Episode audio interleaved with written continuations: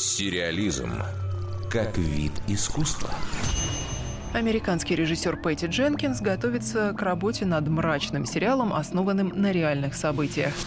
Уже в ноябре должны стартовать съемки ее нового проекта под названием «Однажды она потемнеет».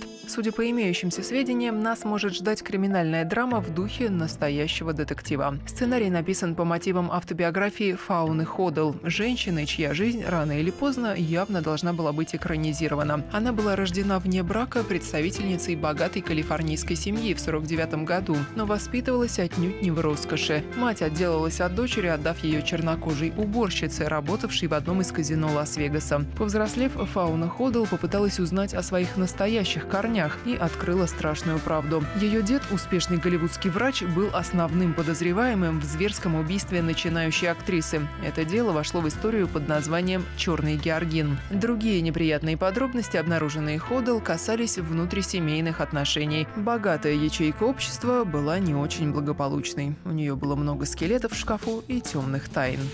Это не первая шокирующая реальная биография, которая привлекла Пэтти Дженкинс. В начале нулевых именно она превратила красавицу Шарли Стерон в чудовище и преступницу в своем фильме «Монстр». В сериале «Однажды она потемнеет» одну из ролей сыграет Крис Пайн, которого Дженкинс ранее снимала в образе солдата в кинокомиксе «Чудо-женщина». А главная роль в телепроекте досталась 23-летней артистке Индии Айсли, на счету которой пока не очень много известных картин. Ну, например, она изображала дочь вампирши Селин в фантастическом боевике «Другой мир. Пробуждение». Дарья Никитина, Радио России «Культура».